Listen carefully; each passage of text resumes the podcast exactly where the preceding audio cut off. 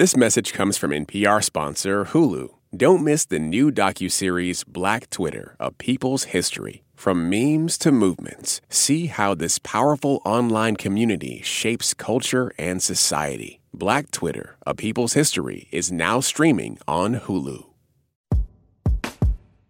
Hey y'all, Sam Sanders here. You are listening to It's Been a Minute from NPR. So, a question I have been asking myself a lot lately about all this new activism we're seeing right now is whether it's authentic and whether it will last. So I asked that question to my guest for this episode. Racism has been our Achilles heel for a long time. It's been the cancer that has just been killing us. And now we want to address the problem. I mean, you can't address the cancer until you know you have it. And these people are seeing the cancer. Now, not all of them are going to become surgeons, but a lot of them will, you know, enough that the conversation will change. That is the voice of the legendary author James McBride talking about race and our current moment. And throughout this episode, you're going to hear James get very philosophical and very direct about, honestly, all of 2020. I called up James McBride because his work means a lot to me. And, I mean, honestly, not just to me. He is a big deal. If you didn't already know, his best-selling memoir, The Color of Water, it was on the New York Times bestseller list for 2 years. He won the National Book Award for his book, The Good Lord Bird. And his book, The Miracle at St. Anna, that's also a Spike Lee movie. Fun fact, I actually interviewed James McBride twice for this episode. Not sure I've ever done that before for this show. Let me explain. I initially wanted to talk to James about his latest book, Deacon King Kong. It's all about race and religion and community set against this backdrop of 1960s Brooklyn. Already, it is one of the best and biggest books of 2020. And when I first called up James McBride to talk about that book, the biggest story in the news was the pandemic. But we realized after the protests began that it would be really strange for you to hear this amazing and wise man give so much advice for life and not hear him talk about the protests and all the issues they raise. So we called James McBride back and did another entire interview. And dear listeners, let me be clear here. Every second of everything he says in this episode, it is worth your ears. I promise. All right, let's get to it. First up, our chat on Deacon King Kong and the pandemic. Deacon King Kong is really all about community and how communities are forced upon each other all the time and they can't escape each other. The people in the Cause Houses projects in the book, they are all up on each other all the time. The whole borough of Brooklyn, as you write it, it's black people and Latino people and Italians and Jews all bumping up against each other. And it must be really ironic to put out a book like that, where the idea of uncomfortable community is a big thing in a book at a time when most of us really can't be amidst our communities physically. That's true, but the truth of the matter is that, you know, how close were we anyway? I mean, you know, the New York that was represented by Deacon King Kong is certainly not the New York that existed 3 months ago. You know, where you didn't have to stand in line if you wanted to get groceries. When people would order from Amazon to get a box of Special Case, they wouldn't have to stand in line.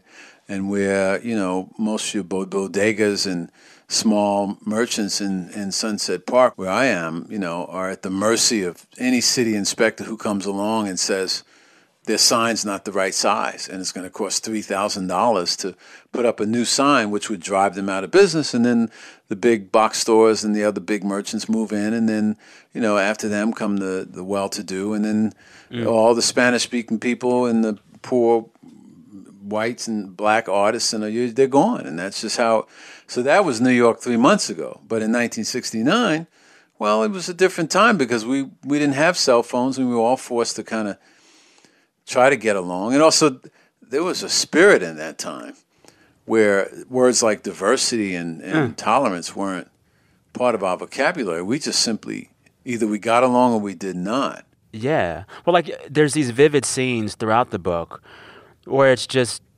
people of all different stripes outside together in a courtyard here or a street corner there or wherever, and you're just like together with these people, and you know their faces, and you know who they are, and you know their stories, and whether you like them or not, they're there, and you just deal with it. Well, that's really what made New York special. There were less people there than there are now, And we were forced to get along. You know, nobody was completely happy, but there was a sense of purpose and, you know, community. It was the overriding feeling I had as a child growing up in New York was that even though it was hard and it was vicious and it was a tough city, there was an undercurrent of kindness in most New Yorkers that you came across, no matter what their color and no matter what their station. That sort of ended in the Giuliani era, frankly, when he, quote-unquote, cleaned up Manhattan. You know, when they talk about cleaning up places, that means black folks, goodbye. And now we see what he really is like. And we see the Giuliani that black people in New York and Latino people have always known. But during the 60s, Mayor John Lindsay was the mayor of New York, and he was an interesting man because he was a good-spirited person. I believe he was a Republican. He was just... People tried to get along. They were angling toward the better parts of their nature. There was not... You just didn't call the cops every time something went wrong. Yeah. Speaking of... You know, actually, before I get to my next question, I want us... Or actually you, because you can do it better than I can. I want you to set up the basics of Deacon King Kong so that folks who haven't read it yet can follow along with the conversation. A short plot synopsis, if you will. Deacon King Kong is essentially a book about a deacon from a small Baptist church in the southwest corner of Brooklyn who gets drunk one morning, pulls out his old ancient .38, walks up to the most dreadful drug dealer in the neighborhood and shoots him. He doesn't kill him, but he shoots him, and that shooting sets off, it's like dropping a rock in a pond, it sets off a wave of activity, both in the community, in the church, then you have the projects, which is a mix of black and Hispanic people, and then you have the surrounding area, which is Italian, Jewish, and then you have your Irish police force, largely Irish police force, and they all come together to kind of work on this problem. And as they deal with this issue, you see these different worlds coming together and how they come to know each other, to like each other, to tolerate each other, to respect each other, and to even dislike each other. But you see all these different orbits, all these worlds spinning together as a result of this one act by this old, unlucky yet lucky deacon who takes the law into his own hands. Is there something to think about for readers of this book right now about luck?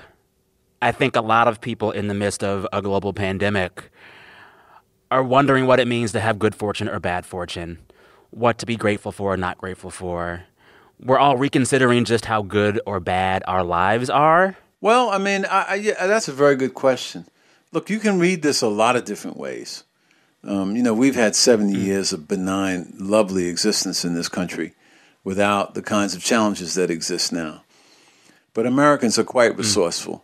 And despite the negativity that emanates from Washington and some of the creeps and bums that are running this country who hopefully will go to jail when this is all over, despite all that, we are really resourceful and funny and humorous people, and we'll come back from this. I mean, there's a lot of good that has happened as a result of this business. And one of the things that the book is aimed at showing people is that you can be happy no matter what. The people in the Cause Houses are pretty happy people. I mean, they're screwed up. They're dysfunctional. They're like a dysfunctional family, which is how we all are. And, we're dysfunctional, but we love each other and we defend each other as we should. And if there's the greatest sin, if there is any, that is coming out of Washington is this whole business of turning us against each other over just jive. That, to me, is the most treasonous offense of all, because we are pretty much the same person here in America. So, and whoever doesn't like me saying that, doesn't want to hear it, then you should probably, you belong in a different country. So I think that what Deacon King Kong tries to show is that we pretty much are the same. There's no difference between us. We all want the same thing. And that's with the characters in the book, and that's in real life, too. So the best thing that can come out of what's happening now is that we must come to the realization, and some of us are, is that we will and have to pull together. And when we do that, we'll be as strong or better than we've ever been. Time for a break. Coming up, the beauty of government cheese. BRB. This message comes from NPR sponsor BetterHelp. BetterHelp offers licensed professional counselors who specialize in issues such as isolation, depression, stress, anxiety, and more. Connect with your professional counselor in a safe and private online environment when you need professional help. Get help at your own time and your own pace. Schedule secure video or phone sessions, plus chat and text with your therapist. Visit BetterHelp.com/minute to learn more and get 10% off your first month. Public officials from across the United States have been blaming the recent violence and unrest in their cities on, quote, outside agitators. On this week's Code Switch from NPR, a history of blaming civil disobedience on bad actors from out of town. Are there some folks that will hear this interview and say, 1969 Brooklyn projects, actually not community for me, actually not good for me, actually not hopeful for me. I didn't like that. Are there others that you think who knew that time would say it actually was an awful time? And if so, what do you imagine a conversation with someone like that being like? I don't think you can write books if you worry about what people think and what they're going to say. The craft of putting together a story with the kind of complicated matter that is involved in story structure, in a 300 or 350-page book, it's too complicated to worry about whether someone's going to say this. If I listened to what people say, I'd be at Broadway and 155th Street shaking a tin cup right now. You know that you have a purpose to do something. You don't choose writing. Writing chooses you, and you do it to the best of your ability. So, I don't care if people don't relate to 1960. They don't have to, I'm not going to drop to my knee and beg people to buy this book. I'd rather they buy any book that illuminates them. I've had my 15 minutes. There are many young writers, really good writers, who deserve a lot more attention than I do. So it's no insult to me if readers want to find a different book to read or they don't relate to what happened in Brooklyn in 1969. But I will say this, that it doesn't matter whether it's a gutter in Brooklyn in 69 or a gutter in Vienna in 1559 or a gutter in, in Montana, in Boise, Idaho in 2069. The human reaction to the things like love, peace, kindness, war, tragedy is pretty much the same. I want to go back to this really rich scene setting you do throughout the book about these projects, about 1969 Brooklyn, and I'm really intrigued on what aspects of life then you choose to really expound upon. There's a chapter about the ants that becomes this lovely explanation of like history through ants. I'm obsessed with the way you write about government cheese early on in the book. This description of this cheese takes on a whole page, and it's just like beautiful and rich. And I wonder, how do you decide what aspects of that scenery and tapestry to say, I'm digging deep on that one? I'm not sure. Jim Harrison, who wrote Brown Dog and a bunch of other really good books, I remember reading one of his pages, a paragraph that was like 2 pages long, and it all worked. The ants, the explanation of the ants, which were, again, for those who haven't read the book, the drug dealer who gets shot has a fixation with the ants that march into his building every year. They started in that direction. They had a different purpose actually for the end of the book that they never came again. They were supposed to come again, but by the time I got to the end of the book, the characters had just run away with the story and the ants couldn't return. But sometimes you have that. Yeah, they couldn't keep up. They just were, they were too small. And same thing with the cheese, the government cheese, the Jesus' cheese chapter. You have to remember, I was born in Red Hook, in the projects in Red Hook. So I remember when the government would give out these big chunks of cheese and these big cans of peanut butter. Really? And a lot of people stood in line to get it. And not all of them were from the projects. And not all of them were black either.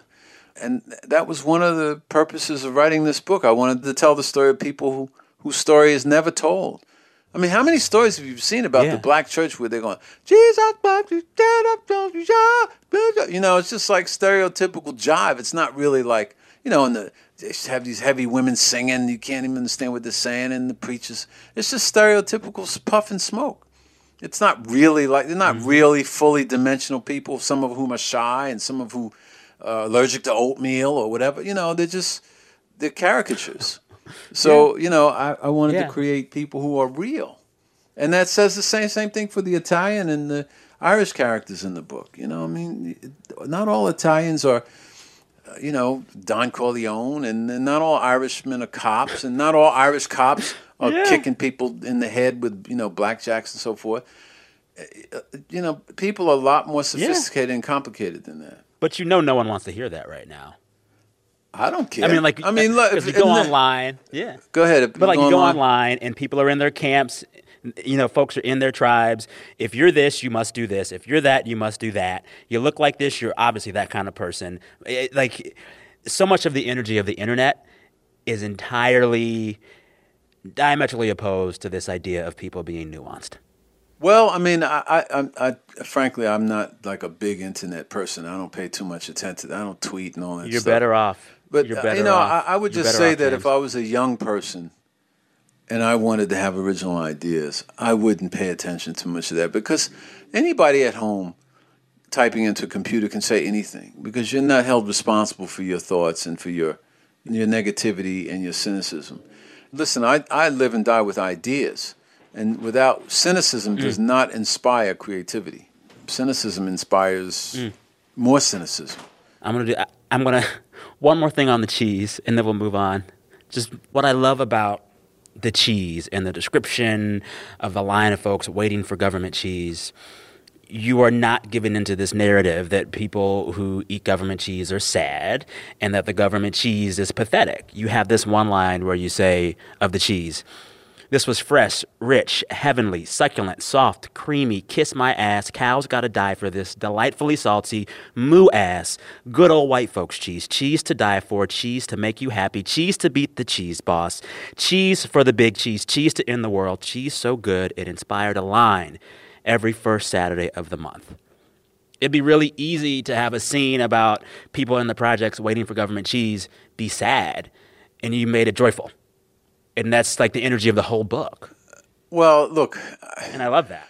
Every Saturday, I teach piano, and I have 23 students. I'm less than a block away from the apartment where I lived as a kid, so I see people from the projects every weekend. Listen, people are put down; they're put upon, but they don't walk around being sad. They find things to be joyous about, you know. And I've been more inspired by people from my old neighborhood than I've been anywhere else. I've been around the world, man. I have done a lot of stuff. I worked as a reporter at the Boston Globe, at the Washington Post. I've been there. And I am more happy when I am in the Red Hook housing projects talking to people who I don't know, or people who knew me when I was a child, than I am anywhere else, because I feel like I'm home and I feel like I'm making a little bit of a difference. And there's nothing like that. Nothing like that. You can never go home again in some ways, but in some ways you never leave home. And so the larger question is, what kind of country do we really have now? And I refuse to believe that we live in a country where people are evil and at each other's throats. At some point, we will take this country back to what it was and what it should be. That's really what Deacon King Kong is all about. It's about a community that comes together for just a brief moment to do the right thing. Yeah. The cheese is good. The cheese is good. Very good cheese. I want some.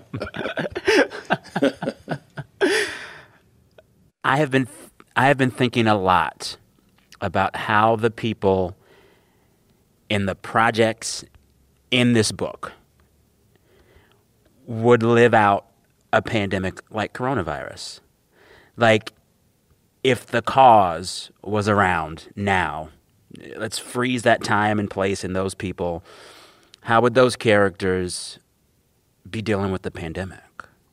How would that community deal with it? They would do what everyone else is doing. You know, look, the sad truth is that the pandemic is affecting the poor more than anyone else, because the poor, the working poor, are the ones who are out on the front lines, delivering the boxes, the Amazon, all that stuff is delivered by people who are not rich. So the pandemic would be affecting the cause houses in a great way.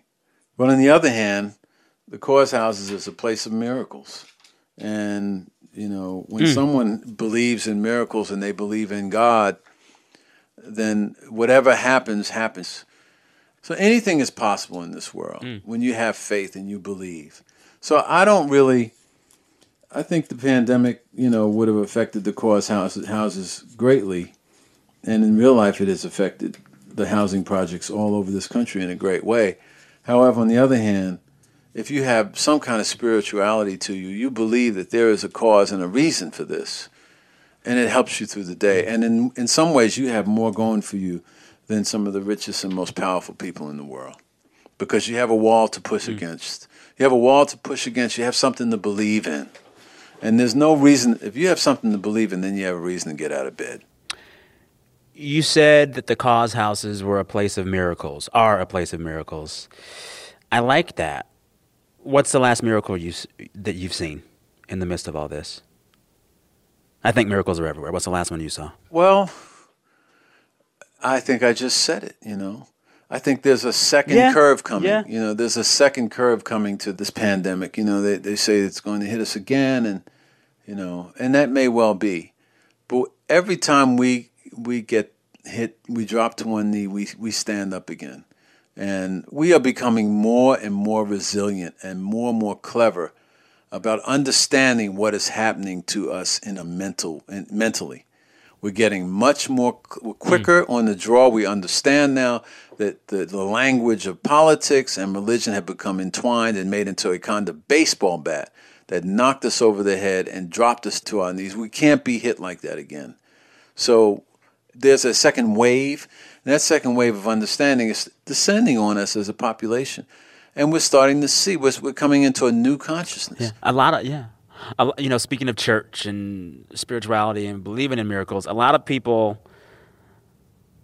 in moments like this will go to God, their God, any higher power, and say, why? What is the cause? What is the reason?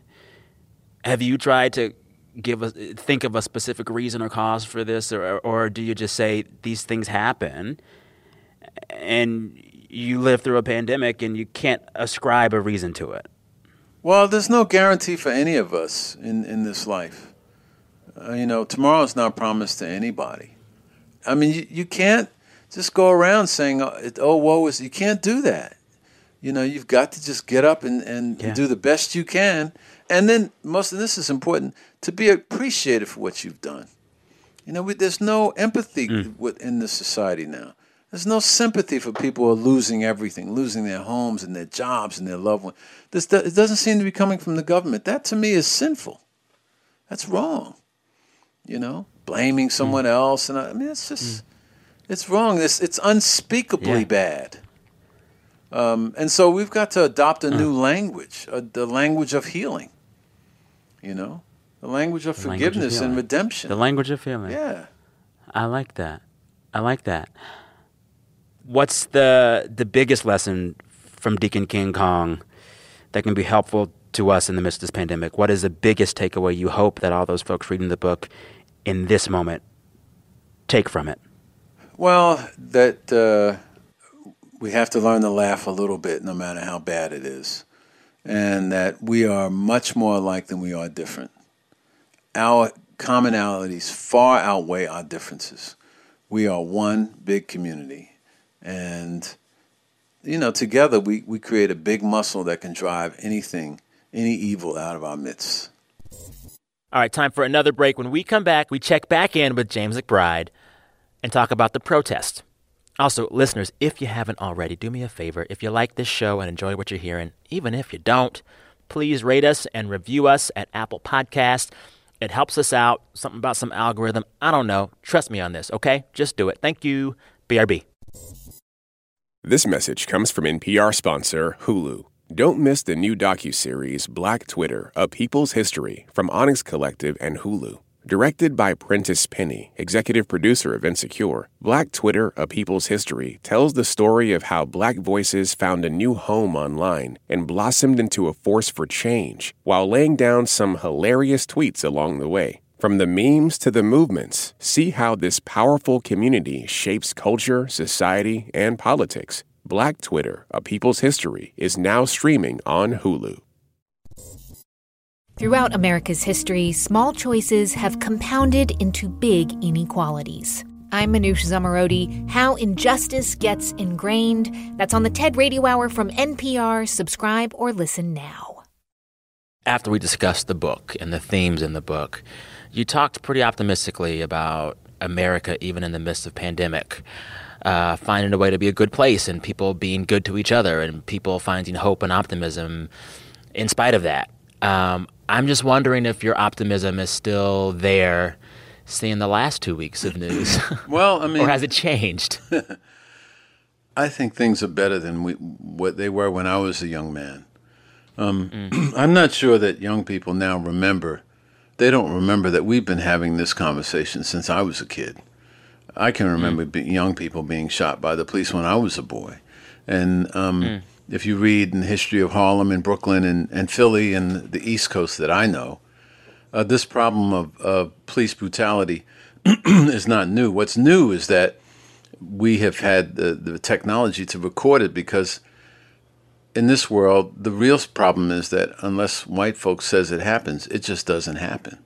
So with videotape evidence, there's just no refuting the fact that police officers, a small number of them, have gotten out of control. And I can't assume what the numbers are, but the mentality the president has brought to the nation is not new. It's just, he's just legitimized this sort of approach to policing, and they have a lot more weapons. They're armed to the teeth. They have, all kinds of military-style weapons and have learned military-style tactics. And the wholesale selling of fear has made this problem explode. But I'm very proud that these young people of all types have decided to take on this issue. However, if you don't vote, it doesn't count, really. It just doesn't count. Yeah. What I have a hard time wrapping my head around right now is, even though the issue has been an issue since America's founding, the way that black people and black men are treated by authority. What seems different this time, when I watch the videos of the protest, when I go to see the protest here downtown in Los Angeles, like half the crowd is white. And there are white people there saying Black Lives Matter louder than the black and brown folks. And they seem to be more galvanized on this kind of issue than I've ever seen, quote unquote, white liberal America ever before. That feels new to me. Does that feel new to you? I'm sure you're seeing the way in which white folks are just coming out to do this thing right now. And I don't want to be cynical, but in my heart of hearts, I question the sincerity a bit, just because we're trained as black men by this country to be cynical. Look, don't fight the feeling. It doesn't matter if someone comes out and protests every day or protests for 5 minutes. They're opening their heart and their soul to whatever they can give. And for that, we should be grateful. These people owe us nothing. They grew up in a society that told them every minute that they somehow were more privileged. And they're coming into the understanding that privilege that was supposed to be theirs isn't theirs either. So, yeah, some of them will disappear into history and, just end up getting married, living in the suburbs somewhere. And they have that right. They've earned that. But, whatever they want to... Look, I don't care if someone brings a pot of beans to supper and they're old beans, the fact that they brought the beans, that they got in their car or put their sneakers on and, put deodorant on and walked the beans to church, then God bless them. Because the conversation really has changed. I've never seen anything like this before in my lifetime. I've never seen this sort of visceral reaction from people. And it's because I think maybe people are actually seeing that instead of believing the hype that black folks and brown folks are warring people who are a drag on society, that people are starting to see that, well, we're just like everybody else. And listen, it's not like the messages they're getting are from a guy who's a saint. So I think people have a right to be outraged. I'm glad they're outraged. It doesn't matter how long it lasts. What matters is that it's shifting the society in the right direction. I'm very proud of these young people. They could be at home playing video games now. They're, they're out there doing something, and that's more than what most of us are doing. That is true. That is true. And it's also, thinking about how white America feels different right now the demands of these protests feel different as well. You know, for years since Trayvon and Mike Brown, there were demands for reforms, piecemeal changes to make the systems better. And now you hear these protesters saying, abolish the police, defund the police, reimagine the police entirely. That surprised me. Did it surprise you? Yeah. I mean, look, I remember when, you know, when Frank Rizzo was considered a hero in Philadelphia. This is a guy who was just ruthless when it came to dealing with the rights of black people. I mean, in Philadelphia, which is the last stop on the Underground Railroad, you know, that's really where it all happened. So, you know, this kind of hypocrisy, when you've been living with it all your life and you see people actually starting to address it in ways that are that deal with the fundamental element of it, it makes you feel like, well, young people are starting to see the truth. This is the problem. Racism has been our Achilles heel for a long time. It's been the cancer that has just been killing us. And now we want to address the problem. I mean, you can't address the cancer until you know you have it. And these people are seeing the cancer. Now, not all of them are going to become surgeons, but a lot of them will, you know, enough that the conversation will change. I mean, you know, you see this kind of pain has been going on for a long time. And I'm glad that people have experienced, and I'm thankful to God that he put this in people's faces so that they could see it and they could respond. Yeah, I'm hopeful. I'm actually, like I said, I'm very proud of these young people for doing what they did. Yeah, well, I am so glad that we got to talk again. I'm sorry it's under such circumstances, but I just appreciate the way in which you can, in this very lovely, calming way, make everything kind of feel a little bit more all right. So thank you for that. Well, I'm delighted that you think I have something to offer in that way. I'm encouraged about what's happening. I don't feel bad about it. I feel like change is difficult. It's hard. And these young people are doing the hard work. It's just that they should not waste time on nonsense. Deal with the real stuff, and everything will be all right, you know. We survived the Civil War. That. We'll survive this. I like that. James McBride, thank you so much. Pleasure's all mine. It's always a pleasure to talk to you, and thank you for inviting me back. You know, I hope everybody's going to be all right. Thanks again to author and all-around great human being, James McBride. His latest book is called Deacon King Kong. Read that one and read all of his other ones, too. All right, listeners, don't forget we're back this Friday in your podcast feeds with another episode. For that one, we want to hear from you. You can share with the show the best thing that has happened to you all week at any point throughout any week. Record yourself on your phone. Email that voice file to me at samsanders@npr.org, samsanders@npr.org. You could be in the podcast and on the radio. Also, while you're at it, we accept video submissions as well, and photos of cute pets and babies, too. All right, till Friday, thank y'all for listening. I'm Sam Sanders. Talk soon.